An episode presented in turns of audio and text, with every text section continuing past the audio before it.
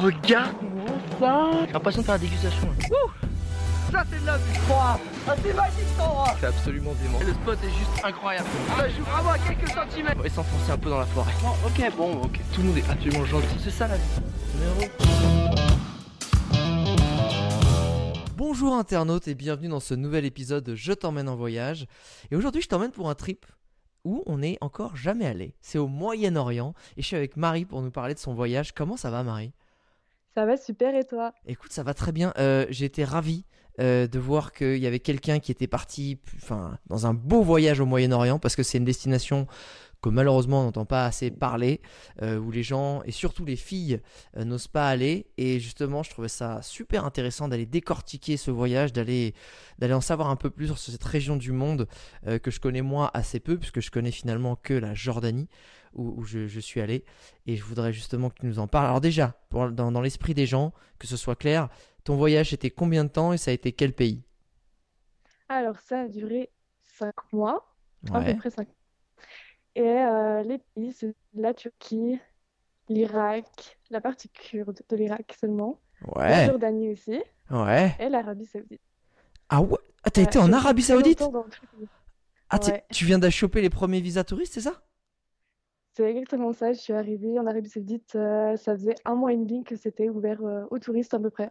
Oh là là, il y a des fresh news. des- Il y a des fresh news. On en- Ok, là d'accord. Là on est sur du, du... Ouais. Ok, en plus il y a de l'Irak, il y a des trucs un peu... Ok, on voit vraiment pas ça sous. En plus tu es parti seul, je dis pas de bêtises. Ouais, toute seule. Alors déjà, euh, qu'est-ce qui t'a donné envie de partir dans cette région du monde qui... euh, que je ne connais pas, donc je ne peux pas encore, euh, tu vois, j'ai pas de jugement là-dessus, mais qui a une réputation euh, compliquée pour, je dirais, les droits de la femme, qui, qui paraît aussi dangereuse. Quand tu dis l'Irak, quand même, ça fait encore flipper. Qu'est-ce qui t'a donné envie d'aller là-bas? Bah écoute, je pense que c'est justement tous les préjugés qu'on peut avoir dessus. Yes. qui m'ont interpellée, qui m'ont beaucoup interpellée. Et en fait, de base, j'ai fait un Erasmus. Ouais. Je devais choisir un- une destination. Et dans l'Erasmus, c'était que Europe, mais il y avait Istanbul. Ah. Et euh, j'ai été, euh, j'ai été hyper attirée par Istanbul. Je me suis dit, je veux aller à Istanbul. C'est, euh, je pense, le plus dépaysant de toutes les destinations. Et c'est là que je vais aller. J'ai été prise. Et donc, j'ai passé cinq mois à Istanbul. Et ça a été un premier pas dans le Moyen-Orient. Bien sûr. si C'est- aux portes. T'es aux portes, t'es aux portes. voilà, t'es devant la- porte. C'est exactement ça, c'est exactement ça, c'est la porte. Et euh, donc là-bas, euh, j'ai pas mal voyagé parce que Erasmus, tu voyages. Et donc j'ai pu aller au Liban, en Israël, en Palestine. Et j'ai Yes. beaucoup voyagé aussi euh, dans la Turquie, ouais. notamment au sud-ouest de la Turquie, Ouais. près de la Syrie et Yes. d'Irak. C'est la partie kurde de la Turquie. Et du coup, ça, euh, c'est bête, je te coupe, mais c'est facile, c'est facile d'y aller. Tu y allais avec des potes à chaque fois et c'était facile d'y aller. Vous y allez en, tu y allais quand? Parce que c'est grand la Turquie.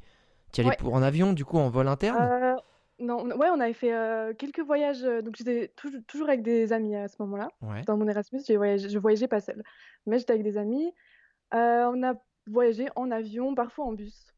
Voilà, Les bus turcs, c'est quelque chose. on, a fait- on a voyagé, mais euh, ouais, on prenait des vols internes sinon.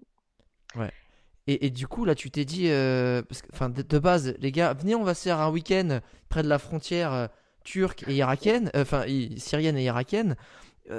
À la base, vous alliez chercher quoi? C'était quoi le truc que vous alliez chercher là-bas? Et ça, il me semble que c'était mon idée. Ouais, Et salut, j'ai une idée de merde. Et qui en fait, c'est- Parce que quand tu le présentes comme ça, à la base, euh, t'as intérêt à avoir des bons arguments pour aller briser justement les stéréotypes Ouais. euh, qui, qui collent à la peau de tout ça. Parce qu'encore une fois, euh, j'ai- moi j'ai aucune info sur cette région, donc ça se trouve, tu vas me dire que c'est merveilleux. Et c'est d'ailleurs, c'est ça qu'on. C'était merveilleux. C'était merveilleux. Alors, ce dont je me rappelle, c'est que j'étais dans un bus à Istanbul et que je parlais avec euh, des amis en français Ouais. et euh, une femme nous a interpellés. Elle était, euh, fran- enfin, elle était euh, franco-turque. Ouais. Elle commence à nous parler et on lui demande, euh, bah, dis-nous, elle connaissait très bien la Turquie. Ouais. Je, lui, dis- je lui ai dit, dis-nous un petit peu quel endroit tu nous conseilles. Et elle nous a dit ça, c'est un endroit qui s'appelle Mardin. C'est une ville qui s'appelle Mardin et donc Ouais. c'est à 20 km de la frontière syrienne. Et moi, j'avais des étoiles dans les yeux. Je voulais absolument aller là-bas parce que j'en avais jamais entendu parler. Et que euh, voilà, pour moi, c'était vraiment un, un voyage euh, exceptionnel. Attends, attends, attends, parce qu'elle te dit, elle te dit que c'est bien. Mais moi, je peux t'en dire plein des, voy- des, des lieux qui sont bien. Il y avait quoi derrière le c'est bien? C'était, eh, franchement, c'est bien. Et toi, ça t'a suffi ou il y avait quand même des. Non, non, C'est quoi qu'elle te vendait? C'était quoi que tu pouvais aller y trouver? Non, elle m'a un peu vendu du rêve. Elle m'a dit, euh, Ok, c'est quoi? ouais. Vas-y. Fais-nous Voilà, rêver. Re- refais un peu le dialogue dans le bus. ouais, je sais, plus- je sais plus exactement ce qu'elle m'a dit, mais euh, elle m'a dit bah, que c'était, il fallait absolument y aller. Enfin, elle m'a pas, elle m'a pas trop, euh, elle m'en a pas trop parlé. Donc ça gardait une grande part de mystère, mais elle me vendait du rêve. Ah, en elle fait, c'était l'émotion avec euh, laquelle elle en parlait, en fait. Voilà, c'est exactement Ah, ça. Là, tu t'es dit, je veux ça. vivre ça. Ok. Voilà. Et en plus, elle était, euh, elle était allée toute seule. Donc euh, voilà, c'était encore plus dans le ce n'est pas dangereux, etc. Quelques temps après, je suis allée voir euh, sur euh, le site euh, gouvernement, enfin les affaires, les affaires étrangères, Ouais, non, fais pas ça pour voilà. Et c'était évidemment en rouge, ne pas y aller, etc. Mais j'ai réussi à convaincre mes amis d'y aller quand même. Et je me suis quand même renseignée, j'ai demandé à d'autres personnes, voilà, j'ai fait une petite enquête, est-ce que c'est c'est chaud d'y aller ou pas? On m'a Ouais. dit, vas-y, vas-y, il faut absolument que tu y ailles. Donc, on y allait. Et donc là, ça a été donc, euh, une première approche avec les Kurdes Ouais. qui m'a euh, trop plu, en fait. Ça m'a trop plu euh, parce que c'était euh, l'inconnu pour moi, pour Ouais. le coup. Je connaissais très très mal, voilà. Et donc voilà, c'était mon Erasmus, c'était le premier pas. Et, alors attends, parce que les- Kurdes, c'est malheureusement une population qui sont, voilà, c'est une civilisation qui est à cheval sur plusieurs pays, qui sont souvent, euh, euh, bah, je dirais, malmenés, qui sont, qui ont, qui ont été, qui sont victimes de, de, de vraies exactions, de, euh, de, enfin vraiment, je j'ai même pas les mots pour dire ce qu'ils subissent. Euh, et du coup, on a malheureusement pas d'infos sur les Kurdes, si ce n'est les massacres qui peuvent se manger sur le coin de la bouche. C'est exactement ça, ouais. c'est quoi la- Ça ressemble à quoi la culture kurde? Ils sont comment de, Évidemment, de, de l'aperçu que tu as pu en avoir. hein? Mais c'est quoi Comment tu bien- décrirais la culture kurde? Bah, écoute, pour ce premier voyage, du coup, j'y suis restée que seulement une semaine.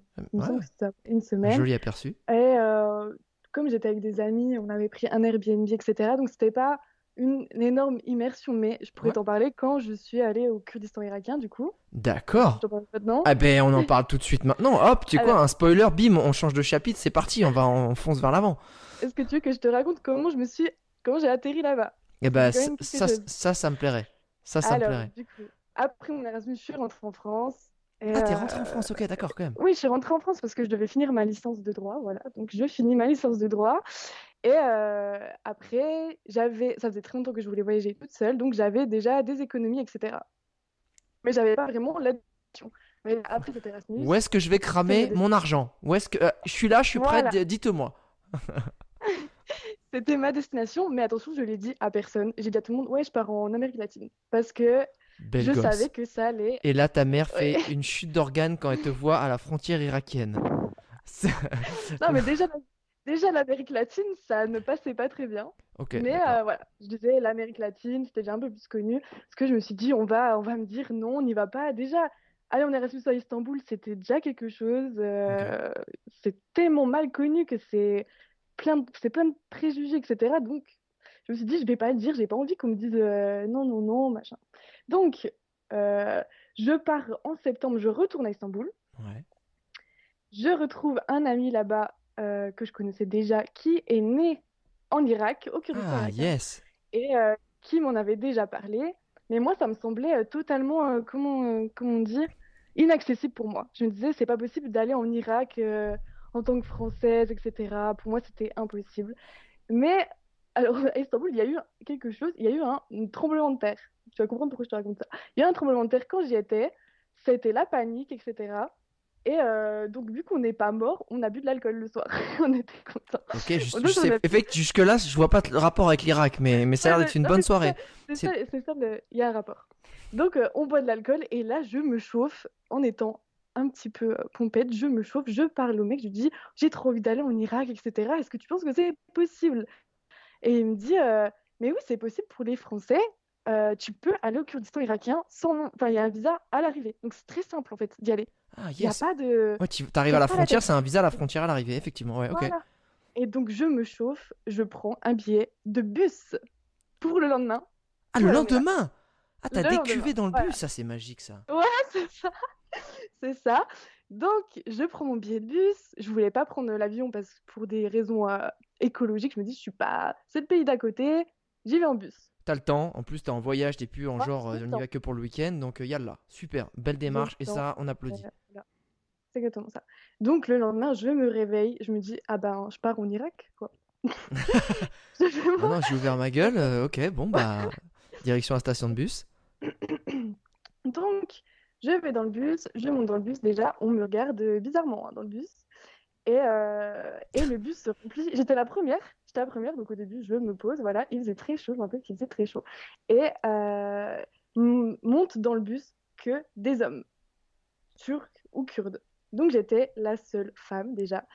Et la seule euh, étrangère, la seule euh, blanche. Donc- donc- Et euh, et là tu te dis, bon, est-ce que c'est un... Il y a la petite pression qui monte, forcément. il y a une, il y a une petite pression, mais je ne panique pas. Vraiment, je suis assez sûre de moi. Je, je pose mon kalachnikov sur mes genoux et je bouge plus. Voilà, j'étais assez sûre de moi. Le bus part et en fait, bon, je vais pas te raconter tout ce qui s'est passé dans le bus, en fait, il s'est pas passé grand-chose, mais c'était déjà, moi j'ai trouvé ça incroyable déjà de traverser la Turquie euh, en diagonale, Euh, tu vois les alors, parce que c'est grand la Turquie, c'est combien d'heures Ouais, de bus? C'est quoi? 17 heures de bus? J'ai fait en tout 36 heures de bus. Ok, d'accord. Là, on parle d'un gros trajet en bus, effectivement. Voilà. 36 heures de bus. 36 heures. Euh, donc voilà, on traverse la Turquie en diagonale. Euh, je trouve ça génial. J'avais déjà voyagé en Turquie, mais ça, m'a fait super plaisir de revoir des paysages. On est passé par la Cappadoce, qui est très Ah connue oui. euh, sur Instagram, etc. J'étais déjà allée aussi, mais voilà, t'es, t'es là, tu vas en Irak, tu vois la Cappadoce, t'es content, tu vois. Ouais, c'est- le process est plutôt sympa. Est-ce que tu te souviens, par hasard, pour traverser la Turquie en bus, c'était combien en euros? Tu te Ah, souviens c'était pas... Pff, c'était 20 euros. Ça va, ça se passe bien. Ok, très bien. Jusque-là, on continue. On vient de voir passer les montgolfières en Cappadoce sur la droite. On vient de voir passer les, formations euh, rocheuses sur la gauche. Ok, on continue, on arrive où? Eh bien, on arrive à la frontière. On repasse par la, la partie kurde de la Turquie, où j'étais déjà allée. Ouais. Euh, euh, notamment une ville qui s'appelle Gaziantep. C'est par là, c'est pas très joyeux, mais c'est par là que les terroristes passent de la Syrie pour euh, revenir en Europe, en fait. Ah, sympa. Voilà, ok, ouais. par- on Génial. passe par là. Et, euh, et on arrive à la frontière euh, irakienne. Donc là, ça a été très compliqué. On est resté 7 heures bloqués à la frontière, à peu Ah, près. Ah oui, d'accord. Ok, c'est, c'est-à-dire que c'est facile en termes administratifs, mais c'est, c'est long aussi, quoi. C'est, c'est au petit bonheur la chance. C'est quoi C'est contrôlent long. tout le monde. Et ils- contrôle, voilà, c'est un énorme contrôle. C'est pas très bien organisé. euh, voilà, moi, je trouve que c'est pas très bien organisé. Et donc, euh, moi, ils, ils sont tous en Kalachnikov, etc. C'est voilà, c'est compliqué. C'est une région compliquée quand même. hein. Bien sûr, bien sûr. Euh, voilà. Et on me prend à part parce que, évidemment, j'ai pas trop la tête de On l'emploi. te dit, Marie, soit t'es une espionne, soit t'es tarée. Dans les deux cas, c'était, il y a un truc qui cloche. C'est un peu ça, non? C'est exactement ça. On m'a beaucoup prise pour une, espionne, pas seulement à ce moment-là d'ailleurs. Ah ouais. J'ai- Je te raconterai après. D'autres Oh putain, elle a teaser de malade. Ok, d'accord, ok. Et donc, euh, ouais, c'est. Donc en fait, c'est quoi? T'es dans le bureau, le mec t'interroge beaucoup, Voilà. essaie, essaie de comprendre si en gros tu te fous de sa gueule parce que t'es vraiment Ouais. une, une espionne. Parce que j'imagine que quand t'es espion, c'est pas mal. Enfin, tu préfères envoyer une petite nanette qui, qui paye pas de mine pour, pour voilà. Ouais, c'est ça. je suis pas dans les services Ouais. secrets, mais j'imagine. hein, plutôt qu'un euh, gros on me mercenaire. fait un interrogatoire euh, en, dans un anglais euh, voilà, qui est pas, euh, pas un très bon anglais de la part euh, des. On lui en veut pas le mec, lui je pense que le plus important à son poste là, c'est plutôt de d'essayer de sécuriser la zone, tu vois. Euh, Ouais, Brian. Brian is in Euh, the kitchen, il s'en fout un peu, enfin tu vois. C'est exactement ça. Donc, c'est un peu compliqué, mais euh, bon, ils finissent par comprendre. Moi, j'étais sûre de moi. euh, ouais, j'étais sûre de moi. J'avais des arguments, etc. Donc, euh, ils me laissent passer. Et à la fin, d'ailleurs, ils ont été très gentils à la fin. Ils m'ont dit la France et le, le Kurdistan, on est frères. J'ai pas compris sur le moment, mais voilà, ils étaient trop gentils. Ils m'ont donné du thé, des Oh. clopes. Et voilà, ils étaient. euh, Et ça, ça veut tout début, dire. voilà, ils, ils- ils ont essayé de me faire un peu peur, mais euh, bon, c'est passé, ça a duré 5 minutes en fait, hein, ça n'avait pas été long. hein. Ah voilà, on reste 7 heures, euh, 7 heures quand même. euh, il faisait extrêmement chaud, il faisait plus de 40 degrés, donc c'était un peu long. Donc voilà. attente agréable dans le bus, évidemment. Bah ouais, mais bon, ça va. Moi, je dors un petit peu. Et puis on repart. Euh, cette fois, on est en Irak. Moi, j'étais extrêmement excitée. J'avais pas peur du tout. À ce moment-là, j'avais un peu la fougue de la jeunesse, donc Ouais. j'avais pas peur. J'étais trop contente. Euh, Depuis que je me suis pris une balle, c'est vrai que maintenant ça m'a un peu calmé, mais euh, mais pas du tout. Et euh, voilà, il faut savoir que le, la veille, j'étais en, Turquie et j'avais pas spécialement prévu d'être en Irak, quoi. Donc c'était incroyable. Je réalisais pas trop alors c'est ce bête, mais je pense que Lonely Planet ou le Routard, euh, euh, de toute façon je dis une connerie, mais, mais je crois pas qu'ils aient des guides super précis sur le pays. Non, Euh, je pense que as, vu que t'es parti sur un coup de tête, t'avais pas dû choper plein, plein d'adresses. Euh, à ce moment-là, tu traverses la frontière, tu, tu décides de faire quoi pour te loger, pour aller où, pour visiter ou pour rencontrer des gens, parce que tu t'es peut-être pas là pour visiter, mais simplement pour expérimenter le pays. Qu'est-ce qui s'est Bah, passé? Du coup, j'avais j'avais la chance à Istanbul, chez la personne chez qui je logeais, Ouais. qu'il ait des contacts. Donc, il m'a Ah. donné des contacts. Voilà.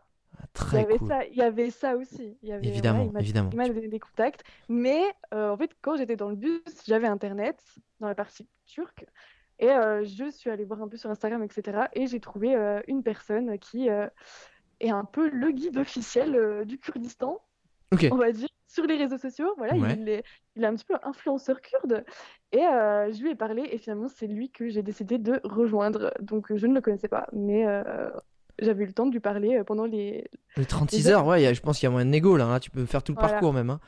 Et d'accord. ce- Mais Mais, mais, il y a mais eu un problème. Il y a Oh, eu un purée. problème. T'as des vraies histoires, toi. hein. Il y a des rebondissements et tout, et on est qu'au début. Très bien. Ah non, mais attends, ça va durer longtemps, je pense. hein. Faire assez court. Euh, le problème, c'est que on vient me. Donc, je suis en Irak, là, je n'ai plus d'internet, du coup. Je suis plus dans le bus, j'ai plus Ouais, internet parce que j'ai plus de... plus de carte SIM. Yes. Je n'ai pas d'argent. J'ai une carte, mais j'ai pas d'argent. Et donc, je suis dans ce bus et on me dit, en fait, on ne va pas. La ville euh, où je devais aller, c'était Souleymaniye. C'est Ouais. vers l'Iran. On me dit, on ne peut pas y aller. Je n'ai pas compris pourquoi. On ne peut pas y aller. On s'arrête à Erbil, qui est la capitale du Kurdistan. Donc on s'arrête. Et là, je me dis, ok, je sais plus où je vais. C'est-à-dire que là, je suis perdue, je n'ai plus Internet, je ne peux pas rejoindre euh, la, fam- la fameuse personne qui m'attendait, en fait. Et attends, en plus, et- euh, question bête, mais euh, en Irak, c'est écrit euh, en langue arabe, j'imagine? Il n'y a pas de. Non, Là, c'est le Kurdistan, donc Ah, Kurdistan. Ben non, mais Kurdistan, ce n'est pas un pays. Du coup, c'est C'est- une région. C'est écrit en quoi, du coup? ouais. En fait, c'est une région autonome, donc ils ont Ah, leur, propre capitale, ah, ok, ok. bah, la langue, et, et voilà. En fait, quand tu arrives, c'est écrit euh, Bienvenue au Kurdistan irakien, pas en Irak. Ok, c'est un peu comme la Catalogne, quoi, en Espagne. C'est, euh, y a... Voilà. Ok, ok. Et moi, moi, en tant que Française, je peux pas aller dans la partie arabe de l'Irak sans visa. Alors que là, je Ah, d'accord. Ok, C'est- ok, c'est ok. vraiment une, une région autonome. euh, Très bien. leur propre gouvernement, etc. Donc, Donc voilà. là, tu te retrouves à la capitale, c'était pas trop le plan. Euh, c'est un peu pourri. Qu'est-ce qui se passe? C'est pourri. Et bien là, du coup, je demande un téléphone à quelqu'un. Il parle pas anglais, donc c'est vraiment le, c'est un peu le bordel. hein. Mais j'arrive à avoir un téléphone. Je trouve, je retrouve des contacts, euh, du coup, à Erbil. Et, Ah ouais. euh, et voilà, j'arrive à Erbil, je trouve un mec. Il était là, il, il devait être 21h, 22h, euh, un truc comme ça. Ah Je trouve un mec, je trouve un mec qui me dit, je lui dis, je suis un peu en galère, tu vois. Perso, je suis au Kurdistan irakien là, je j'ai pas trop, je sais pas trop dormir, je sais pas. Et du coup, le gars est super sympa. Il me dit, mais t'inquiète, euh, je t'attends, etc. Euh, débrouille-toi pour venir. Il me donne l'adresse. Il me dit, tu te débrouilles pour venir et je t'attendrai. Même si t'arrives tard, je t'attendrai. Donc euh, voilà, génial. Génial, génial. Et t'as fait comment? Attends, t'as fait comment? T'as pris un taxi? T'as réussi à montrer Ah, l'adresse à un taxi? Non, mais alors là, là, vraie galère, vraie, vraie galère. Je descends du bus. Parce que déjà, c'était pas mal. Je, je me retrouve dans un endroit, ça ressemble à rien. En fait, il n'y a rien, il n'y a rien, il n'y a pas de taxi et tout. Donc, il y avait d'autres gens avec moi dans le bus, personne parlait anglais, mais je m'étais fait un peu des, un peu des poteaux. Ils étaient très bienveillants, bienveillants envers moi, tu vois, très, très bienveillants. Même si on n'arrivait pas à communiquer pour de vrai, Bien sûr. on, ils étaient sympas et ça se voyait qu'ils voulaient m'aider. Et il y en a un, il me dit, euh, il me parle en kurde, je ne comprends rien, mais il me dit, viens avec moi dans le taxi, non, non, non, je sais pas quoi. Moi, il faut savoir que là, j'avais pas d'argent et j'avais pas, euh, j'avais pas d'argent euh, ira- irakien en fait. Ouais. Et ouais. donc, j'étais, euh, j'étais vraiment dans, dans la sauce. hein. Et, et il me dit, viens avec moi dans le taxi, etc. Et là, je ne sais pas ce qui s'est passé. Et je peux pas te dire des mois après ce qui s'est passé, mais je pense qu'il a essayé de me kidnapper. Ah vraiment? Le, le gars. Ce que j'ai Je pense. Je pense qu'il a fait me kidnapper. Il, dans le taxi ensemble, moi je lui faisais hyper confiance. Euh, et euh, en fait, il, il fait arrêter le taxi. Donc moi je ne comprenais rien de la discussion entre les deux, Ouais. le, le chauffeur de taxi et lui. Je comprenais rien.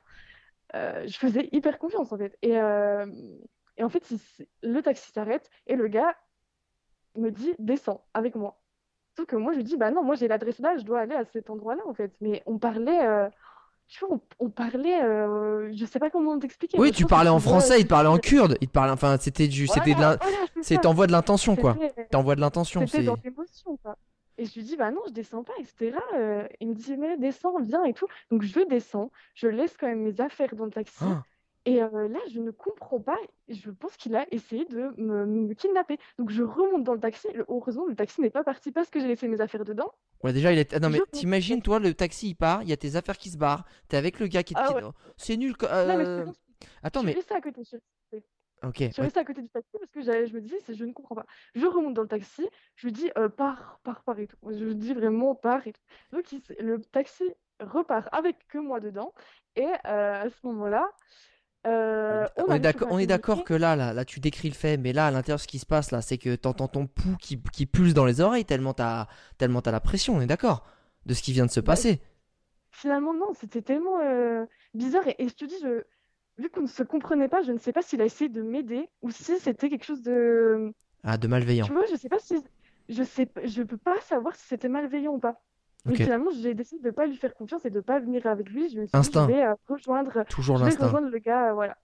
Mais je, je sais pas si je, je ne sais pas ce qui s'est passé. Mais voilà, je repars dans le taxi par instinct. C'est passé très vite, mais par instinct, je me dis, je dois partir. Je pars avec le taxi. Là, ça a duré, euh, bon, je vais pas tout raconter, mais ça a duré deux heures. Il ne trouvait pas l'adresse, Ah. etc. Voilà. Donc j'étais dans le taxi. Mais il s'est arrêté une fois. euh, Il y avait. euh, faut savoir qu'au Kurdistan irakien, la nuit est très... il y a beaucoup de gens dans la rue la nuit. Ah, c'est animé. vendeurs. Ouais. Ouais, c'est très animé. Et donc, il, il s'arrête, il m'achète une petite glace et euh, il une glace. Écoute, on se Non, repose parce que moi, après une heure à tourner, moi, je suis crevé. hein. Trop mignon. Finalement, on arrive à trouver l'endroit et le, le mec qui m'attendait me récupère Ah. et euh, il paye pour moi. Je lui dis, je te, je te rendrai les sous, merci, parce que je n'ai pas d'argent, etc. Donc voilà, j'arrive, je suis arrivée en vie et, euh, et voilà, ça commence. Le, le voyage commence. Ah ouais, sacré voyage. Ok, du coup, t'arrives euh, au Kurdistan irakien. Euh, avec déjà, rien que le trajet, c'est une aventure en soi. Tu es avec ce, ce mec qui t'a accueilli à n'importe quelle heure, qui en plus t'a payé le taxi quand t'es arrivé parce que t'avais pas de cash sur toi. À partir de là, euh, c'est que le début de l'aventure. Euh, Qu'est-ce qui s'est passé? Comment t'as fait pour retrouver le fameux guide que t'avais négocié dans le trajet? Ça a été quoi la suite du voyage? Et bien, du coup, euh, je me suis dit, je repars demain à Souleymaniye. Ouais. Mais euh, je me suis bien entendue avec euh, ce mec, qui était en fait pas kurde, mais arabe. Il venait de Bagdad de base, ouais. mais il vivait au Kurdistan irakien. Donc je trouvais ça hyper intéressant. Il était très, très gentil. Et puis j'étais à la capitale du Kurdistan. Ouais. Donc je me suis dit, je vais quand même peut-être visiter cette capitale. J'ai envoyé un message Au coup, mec qui m'attendait à Souleymaniye. Il était trop, trop, trop gentil. Pareil, il m'a dit. Euh, En fait, un- c'est quelqu'un qui voyageait, mais je t'en parlerai après parce qu'il est vraiment trop, trop intéressant. Mais c'est quelqu'un qui voyageait. Il m'a dit Je comprends, le voyage, c'est ça, c'est tu. euh, Voilà. Ouais, tu fais les- c'est au hasard des rencontres et c'est comme ça que ça se vit. Génial, Donc, vraiment hyper compréhensif. Il me dit euh, Éclate-toi, etc. Donc, génial. plutôt je reste avec ouais. ce mec qui s'appelle Abdul Rahman pendant une semaine. Et Ah il oui. me fait visiter. Ah ouais, Il me fait sympa. visiter la ville. Ouais, il me fait visiter la ville, euh, Erbil. Il me euh, fait euh, rencontrer des autres personnes, etc. Je m'entends hyper bien avec lui. On parle de plein de choses. Je commence à apprendre des choses sur le Kurdistan, sur euh, la, la relation entre les Kurdes et les Arabes d'Irak, Ouais. qui finalement est plutôt cordiale. hein. Ok, d'accord. Cordiale. De ce côté, Et, je crois que c'est plus avec les Turcs que c'est très compliqué. euh. Ouais, c'est ça. Et, et voilà. Et en fait, il me fait rencontrer un mec qui est euh, photojournaliste. Et euh, il me dit, euh, ce mec, il me dit, je t'emmène, si tu veux, à- dans un de mes reportages, etc. Mais non. Mais si, mais c'est un, petit- un petit reportage. Et donc, euh, Mais c'est un reportage où? C'est un reportage où? En Irak, enfin, au Kurdistan irakien, ah, ouais, euh, ah oui, t'emmènes sur son reportage euh, pour découvrir, euh, aller un peu plus au cœur du, du Voilà. Kurdistan irakien. C'est génial. Voilà. Donc, euh, il me dit, bah ouais, je t'emmène et tout. voilà. Les gens sont hyper gentilles. Elles veulent absolument partager avec toi euh, tout, ce Est-ce qui, que- tout ce qui se passe dans leur vie. J'ai pas encore posé la question, mais justement, c'est est-ce que étant une femme seule, alors après, tu étais avec une personne, un homme à ce moment-là, mais est-ce que tu te sentais des regards pesants? Euh, Parce que c'est un peu le, la, tu sais, la- l'appréhension des femmes, et c'est totalement justifié. Est-ce que tu sentais des regards pesants, des remarques, ou peut-être euh, euh, des gestes mal placés quand tu passais, je sais pas, dans les transports? Enfin, en gros, tout ce qui, tout ce que une fille euh, à Paris vit au quotidien. Euh, est-ce que tu l'as ressenti là-bas? Bah écoute, ce qui est vraiment bizarre là-bas, c'est qu'il y a très très très peu de femmes dans les rues. Les, Ouais, les ok, rues je sont, euh, il y a que des hommes. Donc, j'ai pas senti, euh, j'ai senti des regards curieux, évidemment. Vraiment. Ouais. En fait, on me regardait énormément, mais je trouvais pas ça euh, malsain. J'ai jamais trouvé ça malsain. On m'a jamais sifflé. D'accord. Là-bas, on m'a jamais sifflé, etc. Par contre, on me regardait énormément, surtout quand je passais dans des ruelles pleines d'hommes et que j'arrive, je suis rousse aux yeux bleus, femme. Voilà. Donc là, on me regardait, on me regardait énormément, mais c'était euh, vraiment curieux et on, on ne m'embêtait pas du tout en fait. D'accord. C'était la... juste- et je pense qu'ils étaient choqués. Ils étaient choqués. Bon, en fait, c'était. Putain, elle, elle, euh, ok, d'accord. Elle a pas le temps. euh. En fait, ils étaient tellement scotchés de te voir qu'ils avaient même pas le temps de réagir, en fait. Ouais, elle, elle sort d'où quoi. Voilà, c'était ça. Et, et du coup, à ce, à ce moment-là, qu'est-ce que le Kurdistan, maintenant que tu y es, que as fait, tu t'es fait des potes, euh, comment tu le décrirais Si, si j'aime bien poser cette question, si, si là, les gens qui écoutent ce podcast, ils commencent à mettre un casque de, de réalité virtuelle, qu'est-ce qu'ils verraient? Est-ce que tu arriveras à le décrire un peu ce que tu vois autour de toi? Comment c'est? C'est quoi les couleurs? C'est quoi l'architecture? C'est quoi les. Tu vois? Alors l'arch- l'architecture, elle est assez simple. C'est euh, ouais, c'est pas c'est pas beau en fait. La- D'accord. L'architecture n'est pas belle. Ok. Mais il y a, qui- il y a vraiment un... Il y a une ambiance très, euh, comment on dit, familiale. En fait, D'accord. c'est vrai que les gens, les gens sont très gentils entre eux. C'est très, euh, ouais, très familial. euh, Il y a des enfants, etc.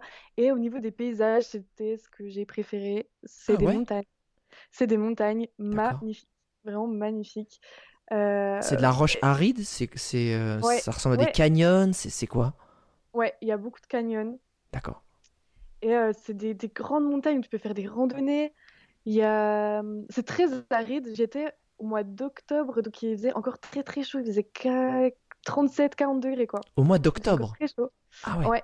Ah. En fait, on m'a dit que l'été, il fait 55, hein, 50, 55. Ah oui, d'accord. Ouais, Donc ne pas... il faut pas y aller en été. ouais, c'est pas une destination, c'est pas une summer holiday comme on dirait. Voilà. C'est, plutôt euh, à la mi-saison ou plutôt en hiver, c'est bien. En hiver, il fait 20 degrés, tu peux venir. Le mieux, apparemment, c'est au printemps. Parce qu'il Ah, fait, euh, il fait très beau et euh, il y a du... de la verdure, apparemment, que je Ah. n'ai pas vu, moi. Moi, c'était très aride. Mais euh, il y a des montagnes, c'est trop beau. Et il y a un... Le slogan kurde, c'est Nos seuls amis sont les montagnes. Parce que, comme Oh. tu as dit, ils ont eu euh, Ouais. énormément de problèmes. Ils ont toujours des problèmes. Euh, Ouais, mais ils se... ils se cachent dans les montagnes et euh, C'est un peu ça, les Kurdes, je connais très mal cette... leur histoire, donc je, je me ferai pas du tout leur porte-parole, mais c'est quand même une population qui a beaucoup souffert, qui a été souvent stigmatisée, repoussée. euh, on a bouffé leur territoire pour se les approprier, donc ils ont eu... ouais, ça, ça a toujours été un peu compliqué. Ouais. Euh, et du coup, je pense que c'est des gens qui se... Bah ouais, comme tu dis, alors, on est dans les montagnes, on se planque, ne nous faites pas chier. Voilà, Mais ça. par contre, tu dis que au quotidien, parce que c'est ça qui est intéressant, c'est pas ce qu'on voit à la télé, c'est ce que tu vois dans, quand tu marches dans les ruelles, c'est ça qui est important pour comprendre un pays, pour moi c'est ça en fait. Est-ce que tu dis ce que tu vivais au quotidien pendant les jours où tu as été là-bas, c'est une ambiance en fait bienveillante, relax, euh, entre potes, parce que finalement si je comprends bien c'était quand même que entre hommes dans les rues. Ouais. Euh, ok. Et est-ce que tu as eu la chance d'être euh, invité dans des familles pour euh, pouvoir hein, peut-être voir aussi rencontrer des femmes? Ou même pas? Ah bah, justement, après, je suis partie à, à vers la, vers l'Iran. Et Ouais. c'est là que j'ai retrouvé euh, ce mec euh, que j'avais euh, rencontré sur Instagram. Ouais. Et lui, en fait, il vit chez sa famille. Et il n'y avait que des femmes. Il n'y avait que des femmes quasiment dans sa famille. Donc je suis restée deux semaines avec lui. Génial. Et à ce moment-là, c'est quoi la différence justement quand t'as quand t'as mis euh, bah, quand pu découvrir une autre- un autre visage euh, euh, du, du, Kurdistan? Parce que finalement ce que t'avais vu c'était simplement euh, dans la rue qui est une partie de la population.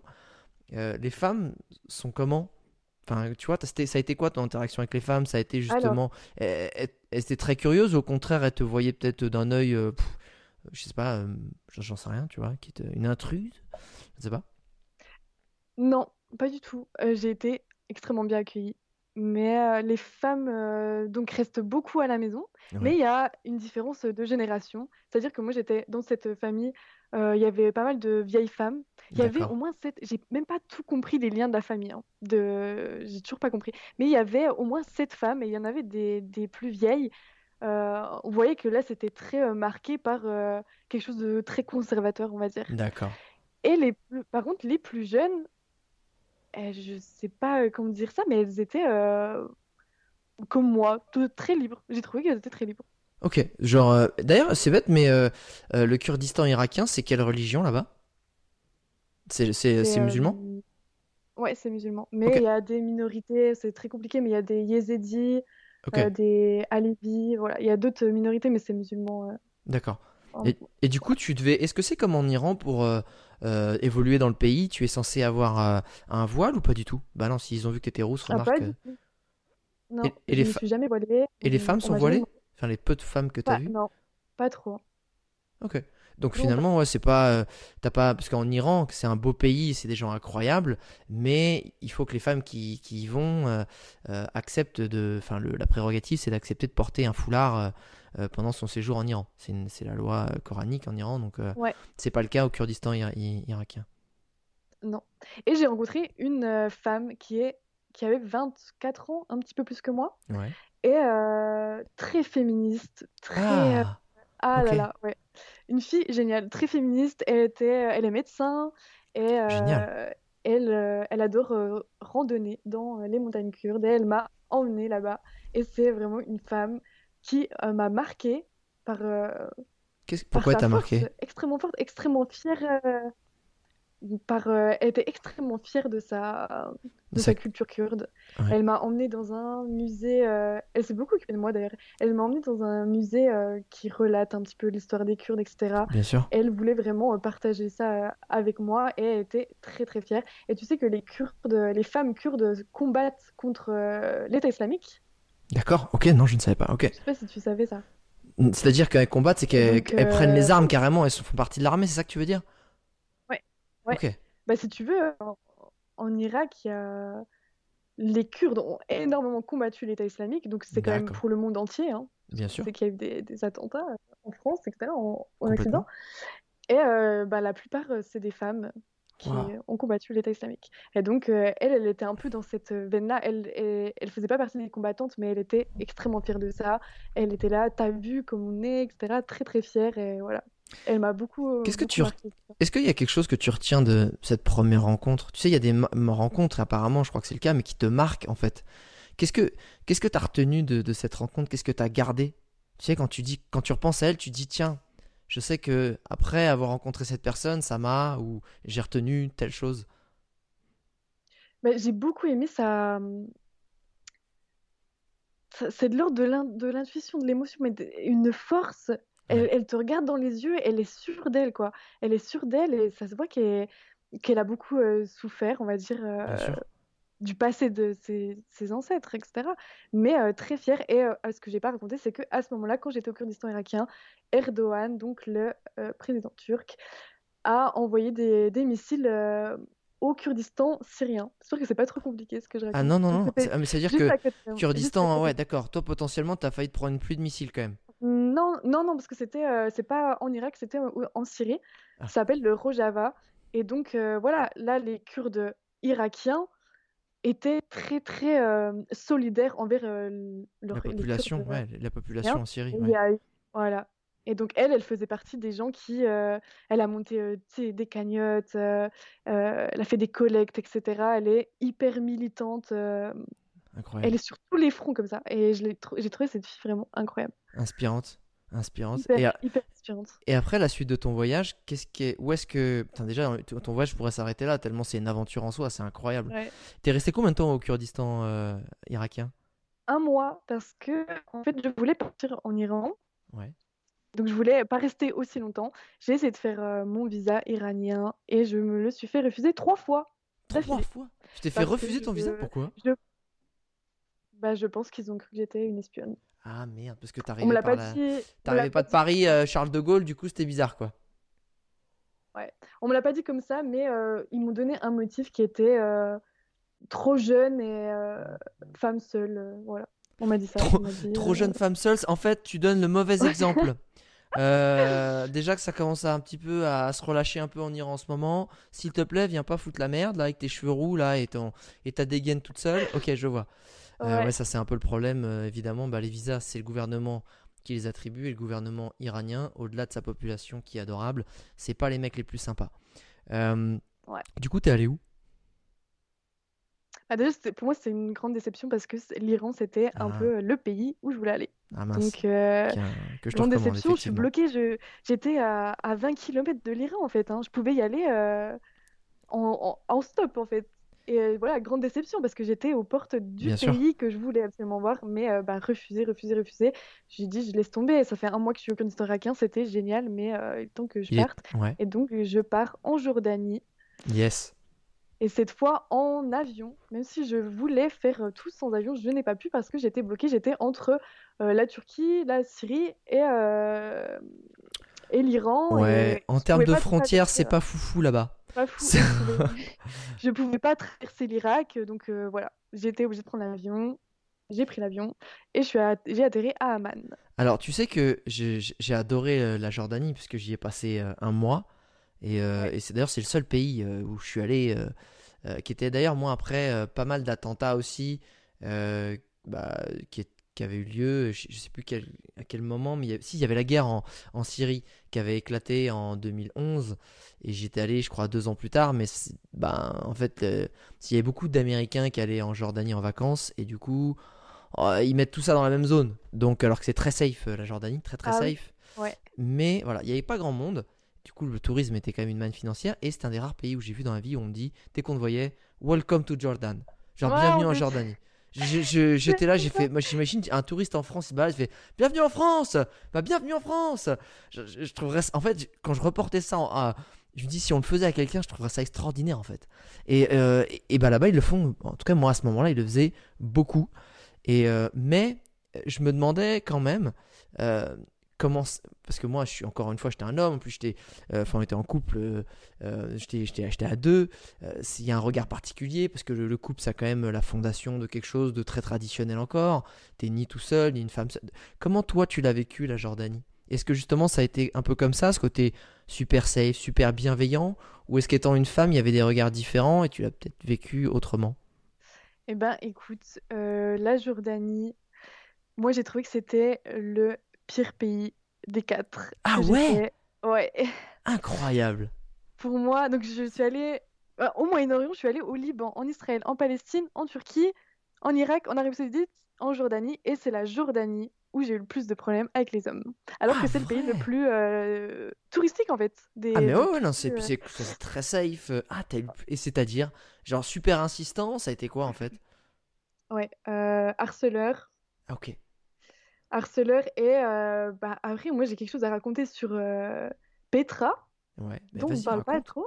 Mais raconte, Bah- raconte, on est là pour ça.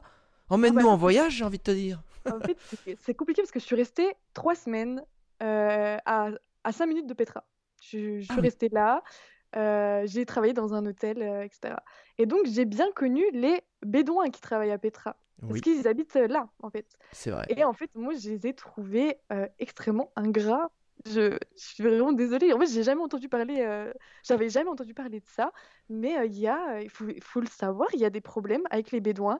Et surtout si tu es une femme seule, euh, il y a des femmes qui ont reporté qu'elles se sont fait droguer et euh, violer par des euh, Bé- Bédouins de Petra. Sympa, sympa. Et ça, on n'en parle absolument pas. Mais j'y suis restée trois semaines et je suis sûre de ce que je dis. Moi, Ça- m'est pas arrivé. Ah, tu veux dire qu'il y a eu des, t'as eu des témoignages de personnes à qui Ouais. c'est arrivé pendant ces trois semaines? Ouais, c'est ça.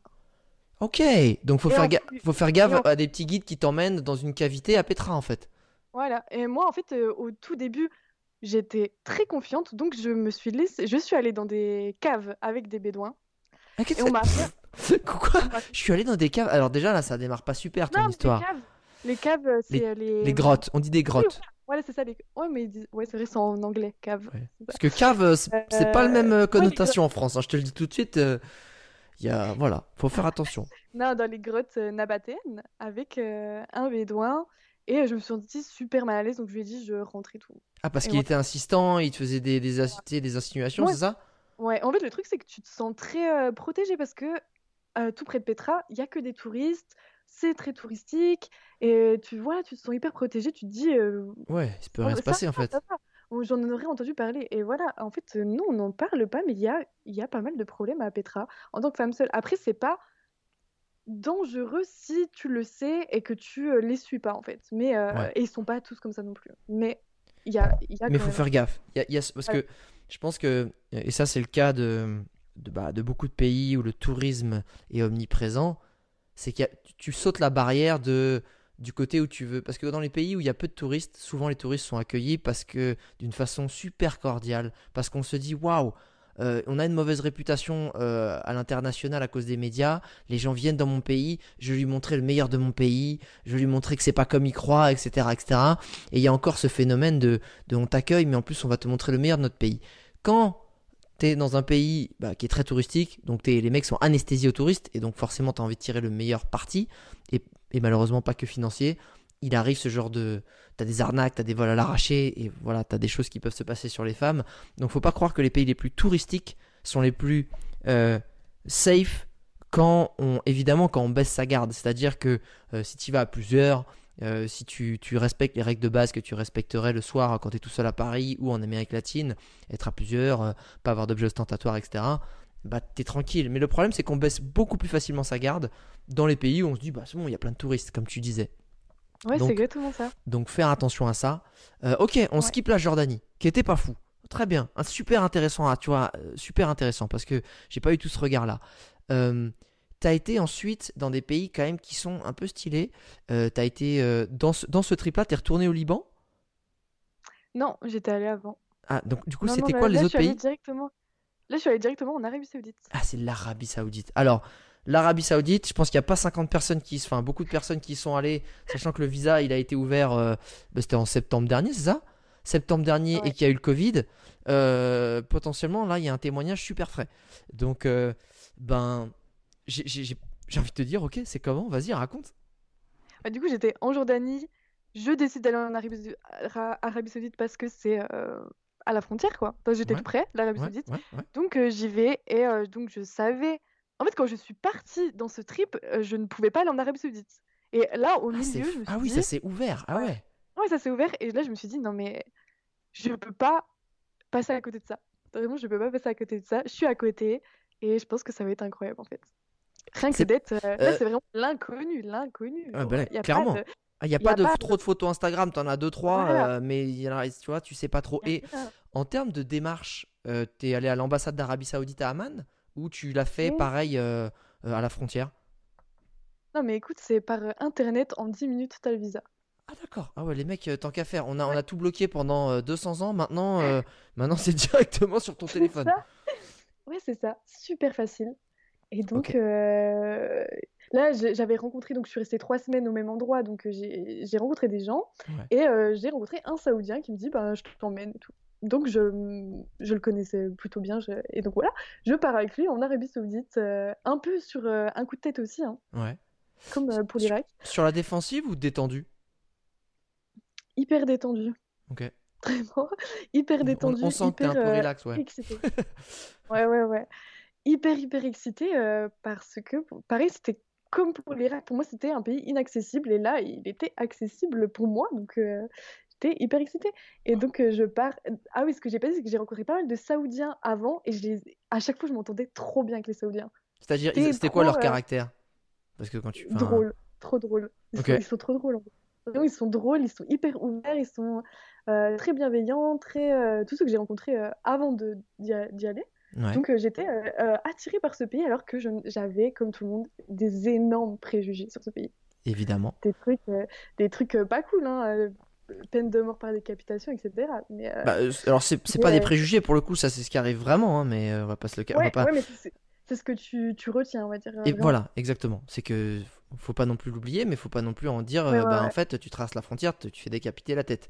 C'est juste que c'est un pays. voilà, c'est comme en Chine, hein, les gens ils vont en Chine, mais ils oublient que tu sais, si tu fais une, une connerie un peu trop, un peu trop nulle, euh, tu maintenant bah, bah c'est pareil, on te, on te met en prison, on te, tu- on te peine de mort et on te prélève tes organes et que c'est revendu au marché noir. Enfin, euh, et ça c'est la première puissance mondiale aujourd'hui, donc euh, faut, faut pas l'oublier non plus en fait. Pas parce qu'ils font des super Non, téléphones ça, que, que, tu vois, ou des drones. Euh, donc t'arrives à la frontière, tu passes la frontière, bip, Non, même ça bip, tu vois, tu- tu- hop. Euh, comment ça s'est passé? Raconte-nous un peu ton trip. Bah déjà, la, la frontière en elle-même, c'était euh, beaucoup moins long. J'étais avec, euh, du coup, quelqu'un qui parlait arabe, donc c'était très très bien ça. Ah ça. Euh, mais euh, j'étais une des premières euh, touristes euh, à passer la frontière, donc ils étaient un petit peu euh, choqués, mais euh, bon, c'est pa- c'est passé très bien. Parce qu'il y avait quelqu'un qui parlait arabe, sinon j'aurais peut-être eu plus de mal. Mais voilà, il y avait personne à la frontière, personne. J'étais, on était tout seuls. Et Ouais. voilà, donc je passe la frontière et je reste un petit peu avec euh, ce mec du coup. Et, euh, et en fait, je trouve, un truc un peu incroyable, je trouve un mec qui veut devenir guide touristique. Donc il commence à, Ah ouais, il se dit ça, bah, c'est un nouveau métier. Il n'y avait pas de métier Voilà, avant comme voilà. ça. Enfin, il commence ouais. à faire ça et en fait, il m'héberge pendant euh, une semaine et il me fait faire des tours gratuits Pour s'entraîner, en fait, le mec. Ouais, pour que je teste son tour euh, c'est- touristique. c'est énorme. C'est énorme. Voilà. Le mec te dit écoute, il faut que je monte un business, euh, mais j'ai besoin de, de tester le truc, tu vois. Donc, euh, est-ce que tu veux être mon cobaye? Et je te- je t'emmène partout Voilà. dans les trucs stylés en Arabie Saoudite, quoi. C'est exactement ça. Donc Oh. là, c'était dans le, le nord de l'Arabie Saoudite, Ok. qui est pas du tout connu. Je connaissais euh, rien. C'est voilà, mais c'est trop beau. Et euh, j'étais. euh, Attends, parce que si, c'est si c'est comme l'Iran, l'Iran, je sais pas si les- quelles images les gens en ont, mais c'est très très différent du nord au sud. Enfin, le nord, c'est des montagnes à 5000 mètres, c'est très verdoyant, ça ressemble un petit peu à. à- bah, D'ailleurs, c'est collé, c'est à l'Arménie ou à la Géorgie, c'est la chaîne montagneuse. Et au sud, c'est c'est désert du Dachelout. Euh, c'est, euh, c'est, il fait chaud, il fait très chaud. C'est le plus chaud des déserts du monde d'ailleurs. Donc, Ouais. euh, c'est quoi en fait la différence de paysage qu'il peut y avoir en Arabie Saoudite? En fait, tu vas me dire, mais en fait, il y a que du sable. Euh, non je- Parce que c'est un peu l'image qu'on a de l'Arabie Saoudite. C'est, bah, il y a du sable en fait. Ouais. Eh ben écoute, pas du tout. Au nord, c'est vrai qu'il y a, il y a des wadis. Ouais. Alors Donc les wadis, des- est-ce que tu peux me dire Voilà, exactement. C'est des canyons, il y a des oasis, il y a des palmiers, il y a de l'eau qui passe, c'est super beau, c'est très euh, paradisiaque comme endroit. Ok. Il y a euh, la... le golfe d'Aqaba. Donc, euh, Et en fait, de là, tu vois, j'étais logée à un endroit où je voyais l'Égypte, le mont Sinaï, euh, Israël avec Eilat, et je voyais la Jordanie depuis où j'étais. J'étais devant la, Alors, la mer. balance, balance le nom de la guest house parce qu'elle a l'air sympa là. Ah, bah c'est pas. euh, Je, sais- je, je sais même pas, vraiment, je sais même pas, c'est un petit hôtel qui n'avait jamais vu de touristes de leur vie, pareil. Ils se sont dit euh, merde, on n'a pas de chambre voilà, pour et en toi. fait, C'est- T'as pas de, euh, t'es pas d'ici Ah mais en fait il y a une nouvelle loi et tu devais te balader avec la nouvelle loi. Enfin, non mais c'est bon, vous inquiétez ah pas. oui! Non, mais tu sais qu'il y a des gens qui étaient pas au courant. hein. Ah ouais. Donc bah, je leur apprenais les lois de leur pays. Et là ils se Il y disaient a des gens qui étaient pas au courant. t'es chelou, c'est bizarre quand même. J'aurais été au courant si maintenant les gens pouvaient venir. Non non, je vous assure. et tout. non. ouais. Ah merde. Ah ouais Ah d'accord. ouais, c'est vraiment, j'ai eu- j'ai eu beaucoup de questions, mais très euh, dans tout le temps dans la bienveillance. J'ai pas senti du tout de. Tiens, ça c'est intéressant. rejet. Euh, pour Au comparer, contraire. euh, com- comparer aux Jordaniens aussi, où tu- là tu t'es senti, euh, bah, c'est un peu le Far West en gros. Bah, vu qu'on est habitué aux touristes, on se permet des choses euh, Ouais. euh, qu'on ne devrait pas se permettre, pour le résumer comme ça, Mm. euh, que ce soit dans la légalité ou non. Euh, en Arabie Saoudite, euh, qui est un pays qui est très connu dans les médias, je dis bien dans les médias parce que je ne connais pas ce pays, euh, pour avoir un respect de la femme qui est quand même euh, râler pas crête. Comment toi au Mhm. quotidien, justement toi tu l'as vécu, euh, de ce que des gens que tu as rencontrés dans ton expérience à toi? Alors moi, je l'ai très bien vécu. Euh, du coup, ils étaient, on a été très très très très bienveillants avec moi. C'était incroyable. En Arabie Saoudite, je pense que je, je parle vraiment d'un point de vue euh, étranger, enfin, Bien femme sûr. étrangère, hein. Bien sûr. Mais on m'a jamais autant respecté dans un voyage euh, de ma vie qu'en Arabie Saoudite. Super, C'était incroyable. super. Les hommes, il y a au- aucune personne ne m'a sexualisée, même pas un début de flirt, etc. On m'a considérée comme leur sœur euh, du Super. début à la fin. Ok. c'était très très surprenant. Ouais, j'imagine. C'était très surprenant, mais c'était très agréable aussi. Est-ce que là aussi tu as eu l'occasion de rencontrer euh, des femmes? Ou là non, c'était pas possible ou tu vois? Non, mais alors là, c'était ça, c'est un privilège d'être une femme euh, étrangère au Moyen-Orient, c'est que tu peux être autant avec des hommes qu'avec des femmes. C'est vrai. Et, euh, et ouais, j'ai rencontré euh, beaucoup de femmes. Qui parlait anglais, euh, qui parlait anglais, t'as pu échanger un peu avec elle, genre en discret, genre alors c'est comment chez vous et tout, alors c'est chaud ou pas, vous êtes maltraité ou non mais comment vous, tu vois, vous parliez, Totalement ça. Alors oui, Ah euh, il y en a pas mal qui parlent euh, anglais. ouais, La plupart des jeunes, elles font des études, etc. Donc euh, elles parlent anglais. C'est vrai que les plus de 30 ans, c'est difficile, mais que ce soit les femmes ou les hommes, parler anglais là-bas, c'est di- c'est difficile. ok, Mais euh, moi, j'avais appris un petit peu l'arabe. Je pouvais pas avoir une vraie grande conversation en arabe, mais je trouvais toujours des gens qui parlaient en anglais, donc pas de problème. Et euh, les femmes que j'ai rencontrées, il y en a eu en tout une bonne quarantaine, euh, ah oui, parce que je suis restée deux mois et demi en Arabie Saoudite. ah oui, attends t'as gratté, un... Oui. attends, le visa c'est trois mois, C'est trois mois, ouais. Ah putain, les mecs ils ont ouvert le truc euh, open bar, d'accord, ok, ils, quand ils, ils ouvrent ils font pas semblant, ah ouais donc t'es resté deux mois et demi en Arabie Saoudite, extraordinaire, vas-y Ouais. continue, excuse-moi, Et donc, euh, toutes les femmes que j'ai rencontrées, elles étaient plutôt très bien dans leur peau. Et elles, euh, elles étaient encore plus à fond dans l'histoire, par exemple, de la burqa, etc. C'est quelque chose qui peut choquer les Occidentaux, mais elles, elles me... Vraiment, ça se voyait qu'elles étaient pour ça, celles que j'ai rencontrées. Ah ouais? pas... Voilà, j'ai pas rencontré toutes les Saoudiennes et je sais qu'il y en a beaucoup qui se battent contre ça en Arabie Saoudite. bien sûr, Mais celles que j'ai rencontrées, il y y en a qui sont, elles sont pour ça. Et euh, j'en ai parlé à des hommes qui, eux, avaient envie que les femmes enlèvent la burqa, etc. Donc c'était vraiment euh, spécial, quoi. En fait t'as été dans un débat où tu t'es demandé genre euh, vous foutez de ma gueule parce que je, enfin tu t'attendais totalement à l'inverse en fait, c'est ça? Ah ouais. Et, euh, Et ouais, c'était quoi les arguments alors? C'était quoi le point de vue des, euh, des femmes? C'est-à-dire, bah en fait, j'ai pas envie qu'on me sexualise, justement, j'ai envie de rester protégée et que. et voilà, tout simplement. Ouais, c'est ça. On m'a dit, on m'a dit, moi, je ne veux pas que les hommes voient mon visage, etc. Je veux le... garder euh, mon visage pour euh, l'homme que j'aimerais, etc. Euh, voilà. Et j'en ai appris beaucoup sur les couples aussi. Bien sûr. Et, Ouais, vas-y, ouais. euh, et finalement, on m'a pas parlé de, de mariage forcé. Il y a, y a une culture qui est un petit peu bizarre pour nous. Mais euh, voilà, c'est quand deux personnes euh, voudraient se fréquenter, parce que maintenant, il y a, les- il y a Snapchat. Alors, ils se draguent sur Snapchat, en fait. C'est très drôle. Ah Ils ouais. se draguent sur, sur Snapchat, et quand ils veulent se rencontrer, il y a une cérémonie où la femme enlève le- la burqa, et, euh, et les deux disent oui ou non, et après, ils ont le droit de flirter ensemble. C'est pas directement le mariage. hein. Ah ouais, en fait, non, un- t'es chum. C'est horrible. Genre, ah ouais, non, en fait, euh, non, t'es. Non, c'est en photo, c'était Ouais, bien. Là, c'est. En fait, c'est un, rendez-vous de Tinder, mais avec toute la famille, en fait. Ouais, c'est vrai que pour nous, c'est très, très, très bizarre, mais euh, eux, ça, pas pour eux, c'est normal, c'est comme ça. Bah, tu sais, ouais. après, euh, bizarre. Alors, encore une fois, je. Qu'est-ce qui est bizarre? C'est de se dire, euh, tu fais de ton corps euh, un open bar et une orgie permanente, à dire, vas-y, je vais sur Tinder, je vais sur des applis, vas-y, c'est. C'est tous les soirs euh, une nouvelle rencontre, et je juge pas du tout. Mais est-ce que c'est bizarre plus ça ou le fait de se dire, ok, j'ai flirté un peu sur internet pour le coup, là je sens que cette personne elle me plaît, j'ai pas envie de faire n'importe quoi, je trouve, enfin tu vois, je, je mets entre guillemets la relation humaine et sexuelle sur un piédestal, du coup, ben pour passer un cap, euh, je fais venir un peu, je veux l'avoir à l'aval de toute ma famille, qu'est-ce qui est le plus bizarre? Je sais pas, tu vois, je sais pas. Donc, euh, tant qu'il y a euh, du bizarre, consentement, pour moi, c'est ça en fait. C'est le problème, c'est du ouais, consentement. Après, euh, que tu sois conservateur, t'es conservateur, on s'en fout, tu vois. Ouais, c'est ça. Non, mais quand je disais bizarre, c'est que c'est euh, très différent de nous, mais euh, moi, j'étais très contente pour elles parce que toutes les femmes que j'ai rencontrées et à qui j'ai pu parler, elles étaient très sûres d'elles et euh, Ah, je trouvais qu'elles avaient euh, un vrai euh, charisme, etc. Un Et t'avais pas euh, l'impression qu'effectivement, elles ressortaient un discours qu'on les, avec lesquels on les avait martelés et que, entre guillemets, c'était, c'était leur point de vue et qu'elles se sentaient pas un peu épiées par, le, dis- enfin, par les oreilles de leur mari. Ouais. Non? Ah non, je pense qu'elles elles se sentaient pas du tout épiées. Par contre, c'est possible que ça soit. qu'elles ont connu que ça, du coup, Oui. pour elles, c'est comme ça, peut-être. Mais euh, en tout cas, j'ai j'ai Tu pas. les sentais heureuses, après on s'en fiche, elles sont heureuses, c'est ça le principal. Ouais, hein. ça. J'ai pas ressenti de, de Génial. euh, dans celles que j'ai rencontrées. Vraiment pas. Ça- Et d'ailleurs, euh, j'ai trouvé que les femmes étaient plus conservatrices que les hommes. Ah, c'est fou. Bah, tu vois, Ouais. les hommes, ils sont, ils sont en chien. Je fais, vas-y, monte tes cheveux là, vas-y. Ouais, c'est un peu- c'est peut-être ça, mais. euh, Ah bah les hommes ils seront un peu frustrés dans ces pays-là pour avoir deux trois potes euh, euh, arabes ou d'Arabie Saoudite ou plein d'autres voyageurs que j'ai pu rencontrer.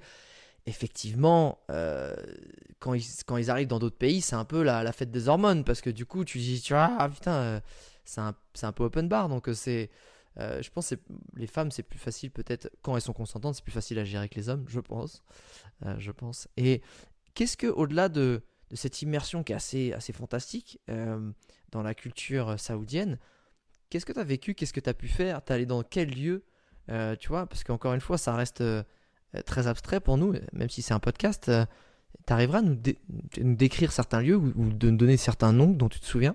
Ouais, bah oui, très bien. Donc, en fait, j'ai découpé mon voyage en deux parties. La première partie, j'ai fait un road trip donc euh, sur toute la côte. euh, c'est un énorme pays, c'est très très grand. Ah ouais, ok. Donc euh, voilà, j'ai fait tout un road trip sur la côte euh, ouest, vers euh, la, la mer Rouge. Ouais. Et la deuxième partie, je suis restée un mois et demi dans un désert avec des bédouins. Non. Incroyable. Attends, attends, attends, déjà, attends, on revient. Là, là, tu m'as donné le menu, tu m'as donné le sommaire. Euh, Voilà. Le road trip, j'imagine t'as pas loué une bagnole toute seule et t'étais pas barré, c'était peut-être avec le guide ou t'as trouvé. Pu, hum, non, j'aurais pu euh, faire ça. Ah, tu Moi, peux, on peut louer une bagnole quand on est une femme en Ouais. Arabie Saoudite? Ouais, maintenant, ça fait. euh, Là, les, les, les, Ah, les lois ouvert. sont en train de beaucoup, beaucoup changer hein, en Arabie Saoudite. Maintenant, il y, a des, il y a des concerts, etc., ce qui n'était pas le cas avant. Euh, Il y a ah plein ouais. de choses qui, qui changent. Et oui, j'aurais pu le faire, mais euh, moi, je me sentais pas trop de faire ça. Les, les- C'est très long, les, les distances, etc. Donc, je trouvais tout le temps quelqu'un pour partager, euh, que des Saoudiens, du coup, pour partager euh, mes petits voyages. Mais attends, j'ai changé beaucoup. Donc, j'ai j'ai rencontré beaucoup de personnes. Mais en fait, on, tu, tu leur disais, tu leur disais, est-ce que tu vas, est-ce que tu vas là-bas et tu les as, c'est toi qui montais dans leur voiture, du coup t'as pas loué de voiture et, et tu, tu, Non, j'ai tu, pas de voiture. tu, tu tapais l'incruste dans les trajets des mecs qui allaient se déplacer, hein, c'est un peu ça. Ouais, c'est ça.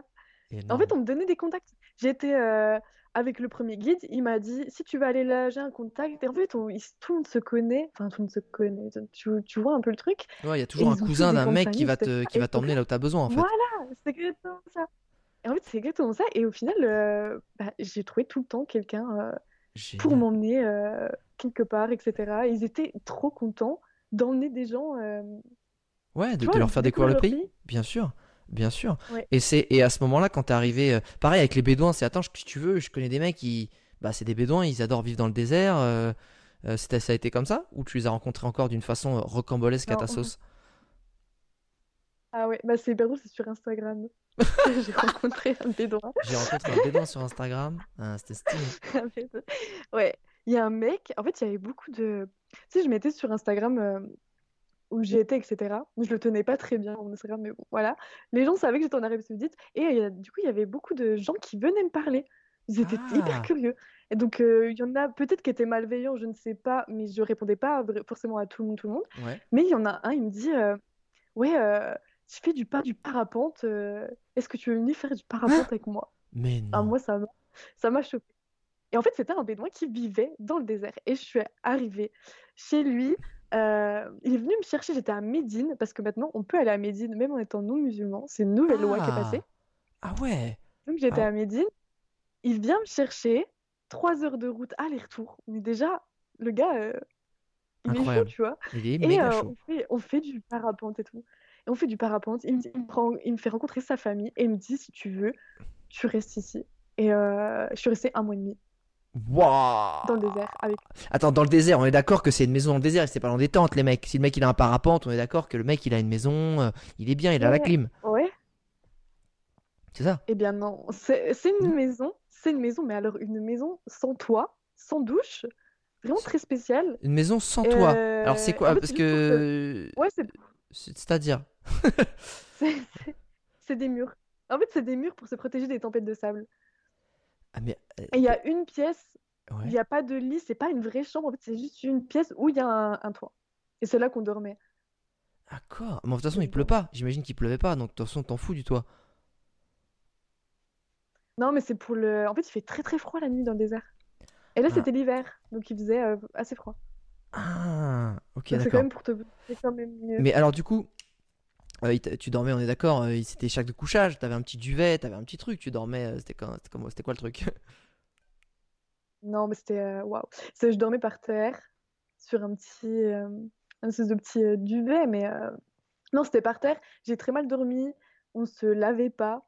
Faut le dire, hein. Pendant Ah un bah. mois et demi, on se lavait pas. Il y avait de, il y avait de l'eau, mais c'était pas une vraie douche. Voilà, il y avait pas de. Ouais. C'est compliqué. Dans le désert, il n'y a pas, pas d'eau, hein, il n'y a pas, presque pas d'eau. Bien sûr. Mais c'était vraiment tellement intéressant. J'ai appris à faire euh, du feu, à conduire dans les dunes.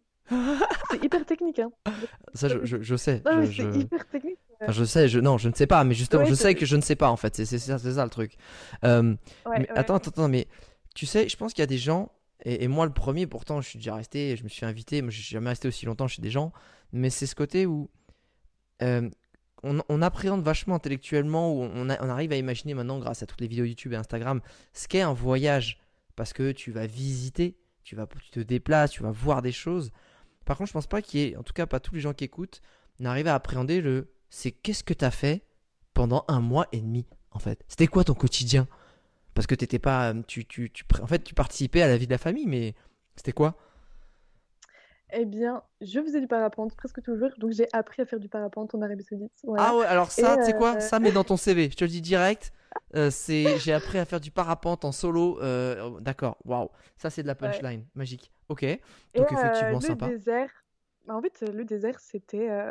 bah, je suis tombée amoureuse du désert. J'avais envie d'y rester. Et c'est vrai que c'était la routine. hein. Il se passait rien. Dans le désert, c'est le vide. C'est, euh, il n'y a pas de bruit, c'est le silence. Mais en fait, c'était un super lieu d'introspection. Euh, donc, je suis restée, j'ai beaucoup euh, réfléchi sur moi-même.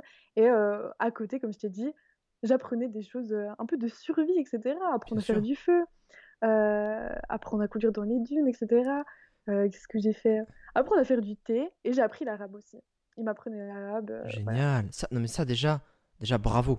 Bravo pour cette démarche. De pas juste être la touriste qu'on balade, euh, qui est là, mais qui a envie de, de s'intéresser à la culture, euh, d'essayer de s'immerger, de faire toi l'effort d'a- d'apprendre une langue qui n'est pas forcément, je pense, la plus facile non plus. Ouais. Euh, bon, le français, euh, c'est peut-être beaucoup plus dur.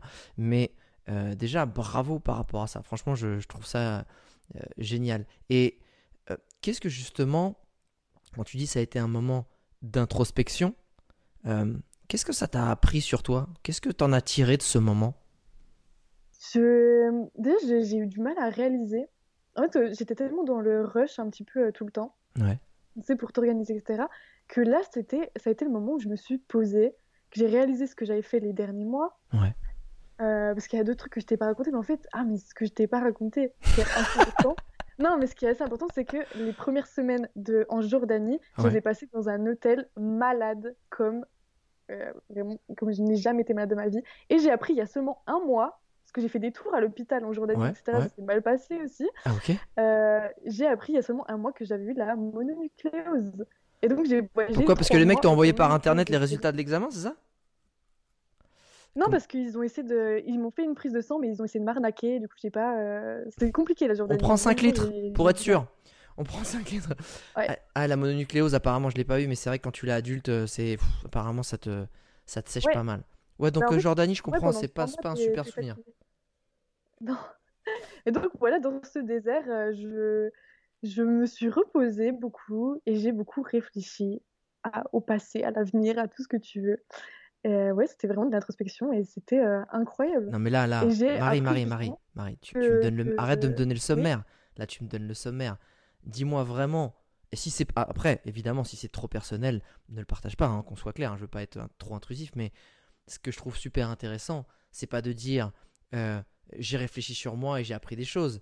C'est de partager en fait euh, ce que tu as, as peut-être appris ou des déclics que tu as eu, si encore une fois c'est partageable. Parce que pourquoi je te dis ça, c'est pas pour euh, être dans le voyeurisme, euh, tu vois, ou être super curieux, mais c'est de se dire qu'est-ce que les gens qui se donneront la peine d'aller vivre ce genre d'aventure et d'avoir le courage que tu as eu pourront espérer peut-être comme évolution, comme introspection et comme déclic? C'est pour ça en fait que je te pose cette question, tu vois. Eh ben, je- me suis rendu compte justement que j'étais très courageuse. Ce que je Génial. ne, euh, Bravo, je clairement. ne pensais pas spécialement avant de moi. Et je me suis dit, ouais, là, je me suis posée. En fait, on me disait, euh, voilà, j'étais en contact avec mes parents, etc., tout le temps. On me disait, mais t'es un peu, un peu folle, etc. Et je me suis rendu compte que c'était quelque chose que j'avais fait. Et que c'était, euh, Bien sûr. ouais, que même là, être, dans le désert d'Arabie Saoudite, mais c'était, tu vois, c'était quelque chose d'assez fou dont je vais me souvenir toute ma vie, quoi. Et que c'est, je l'ai fait par moi-même, euh, pour moi-même. Yes, ça c'est génial. Et donc, ouais. Quoi d'autre? T'as appris quoi d'autre Au-delà du fait Bah, d'être courageuse? bah, par rapport à, à cette fameuse maladie, parce que c'était ma peur d'être malade, en fait. C'était vraiment ma peur et j'ai été vraiment malade. Et je me suis rendu compte que finalement, bon, c'était pas le, me- mon meilleur souvenir, mais que j'ai réussi à dépasser ça et que je suis pas rentrée en France en pleurant, quoi.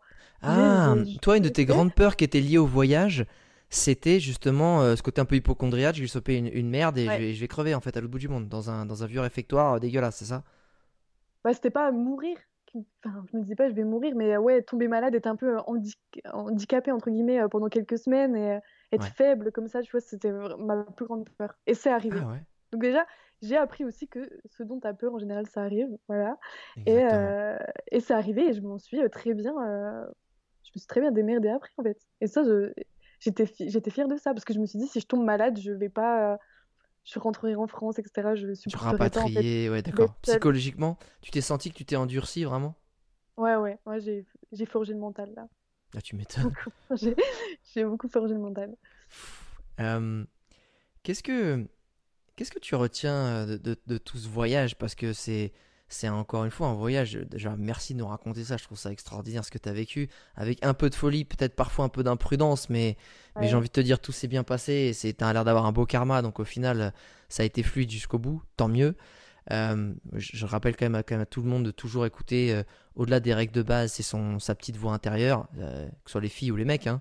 Si tu le sens pas, n'y va pas que, que, que la personne ait une bonne tête et inversement s'il y a une mauvaise tête mais que tu sens voilà c'est c'est vraiment un indicateur important à suivre Euh, par contre c'est euh, de tout ça euh, même peut-être avec du recul le fait d'être rentré au-delà de sur toi qu'est-ce que tu retiens de tout ce voyage en fait? Qu'est-ce que peut-être comment tu vois la vie peut-être différemment? Est-ce que tu as des nouveaux projets? C'est qu'est-ce que tu retiens de tout ça? Je retiens énormément la, euh, la gentillesse des gens. En fait, j'ai, Euh, comme tu dis, j'ai eu euh, énormément peut-être de chance, mais un très... Oui, j'ai aussi appris que j'avais un- une très bonne intuition. Mais euh, les gens que j'ai rencontrés là-bas pendant cinq mois ont été tous bienveillants. Genre, je n'ai, à part euh, un peu les bédouins, etc., mais en général, les gens sont tellement bienveillants, on veut tellement t'aider. Et en fait, c'était dans une démarche avec une, euh, une ouverture d'esprit, le sourire, etc. En général, les êtres humains sont plus bons que, que mauvais. Ça, c'est quelque chose que j'ai, euh, qui, qui m'a marqué, en fait. ouais. Parce qu'on est quand même, on, tu vois, on est quand même dans une société où on doit faire attention aux, on aux- diabolise l'autre. Voilà, on diabolise l'autre. Et là, voilà, je me suis rendu compte à quel point, des fois, on était tellement gentil avec moi que je me disais, c'est bizarre tellement, tellement généreux, voilà, je me disais, c'est bizarre. Comme le gars de- du parapente qui me dit, euh, je viens de chercher, etc. Je me dis, c'est bizarre. Et en fait, rien, rien, il m'a rien demandé, il m'a jamais, il, il m'a jamais mis en danger, etc. Jamais. C'était une, putain. une perle. Et, euh, et ouais, j'ai appris qu'on peut faire euh, confiance aux autres. Euh. Ouais, et qu'il y a des gens qui donnent sans chercher à recevoir et qui donnent par plaisir en fait. Qui donnent Voilà, par plaisir ça. sans avoir la- sans avoir l'argent en tête. Viens, viens, je t'emmène, c'est temps. Ouais. Est-ce que justement euh, en Arabie Saoudite, ou d'ailleurs on pourrait rester sur l'Arabie Saoudite, est-ce que ça a été cher ou est-ce qu'en fait tu étais tellement invité que t'as quasiment rien dépensé? Ouais, c'est ça. J'ai tellement été invitée que j'ai presque rien dépensé. Ah, c'est fou ça. Mais je crois Ouais. que c'est très, très- cher euh, l'Arabie Saoudite. Ouais, c'est d'accord. C'est-à-dire, tu as des prix. C'est comme en France, c'est comme. euh, Bah, si tu veux, moi je suis jamais allée à l'hôtel, mais j'avais regardé les prix de l'hôtel et c'est euh, comme c'est un pays où les gens qui vont à l'hôtel en général c'est des Oui. businessmen, tu vois. Ouais. Euh, c'est très très très c'est très cher. Je sais plus exactement les prix, mais c'est pas euh, c'est pas du backpacking euh, en, Ouais. en Asie du Sud-Est quoi. Ok. Ouais, c'est du 100, c'est du 100, 100 euros la nuit, euh, je pense minimum. Ouais, on doit être On doit être dans ces eaux-là Comme ou... Ok, putain, génial. Mais c'est... Ouais, au final, t'as été tellement invité que... euh, est-ce que c'est pas trop... Tu vois, on parle pas souvent de ça. Mais est-ce que le fait d'être tout le temps invité, parfois c'est pas gênant aussi et malaisant? Et comment tu le gérais? Ouais. Ouais, c'est vrai que moi, au début, je disais tout le temps, bah non, euh, etc. Et en fait, au bout d'un moment, tu... En fait, ils sont vexés quand tu dis non. Ouais, je vois. C'est un truc qu'il faut savoir. J'ai entendu parler de ça en Iran aussi. Il y a Ouais. quelque chose euh, comme ça en Iran. Le... Euh, c'est vrai que... Ta- bah, Tarof, je crois que c'est Tarof, je, je- je- Ouais, ou ouais, quelque chose. Je, désolé pour tous les Iraniens qui nous écoutent, avec, j'écorche le, euh, le mot, mais euh, euh, ouais, c'est. en fait, tu dois. En fait, la politesse, c'est de refuser. Si tu veux vraiment refuser, déjà, faut- c'est trois fois en fait. Tu vois, c'est pas. Il faut, faut vraiment insister parce que de base, on va toujours te dire viens ou ok, je te l'offre, et que bon, des fois, c'est juste de la politesse, hein, mais euh, donc faut faire gaffe aussi. Mais c'est toi, on t'a beaucoup invité. Alright. Euh, je trouve ça. il y, une, euh, il y a une règle bah, dans tout, le- tout le monde arabe, c'est un petit peu comme ça. Il y a une... Eux, ça fait partie de, des valeurs primordiales de euh, donner, d'être généreux, d'être hospitalier. Ouais. C'est très, très, très, très, très important pour eux. Et en fait, ils le font vraiment de bon cœur. Ça leur fait plaisir. Et, euh, et si tu, quand tu refuses, ça les met, ça les énerve un petit peu, tu vois. Tu sens une petite tension. Ouais, ouais. Donc ouais. tu fais attention. Tu vas reprendre un, un cinquième thé avec les pâtisseries. Tu m'emmerdes pas, ok? Et tu restes dormir là ce soir, c'est tout. Euh, non, mais c'est c'est vrai qu'il y a de ça. Je pense qu'il faut toujours faire attention à euh, quand on est invité, ne jamais abuser de la gentillesse des gens. Et surtout voir Ouais, le totalement. niveau, le niveau de vie euh, des gens qui nous invitent. ouais. Euh, tu vois, et qu'ils égorgent pas le cochon euh, qui est là, qu'ils engraissent depuis 12 mois juste parce que t'es là.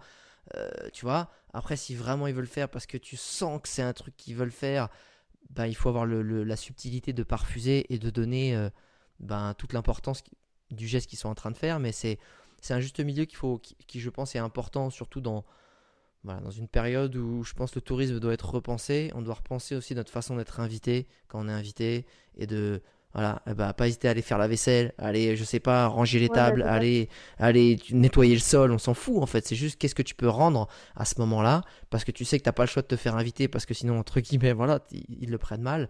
Mais pas se laisser que inviter en fait. C'est qu'est-ce que tu fais derrière, Mais- qu'est-ce que tu rends?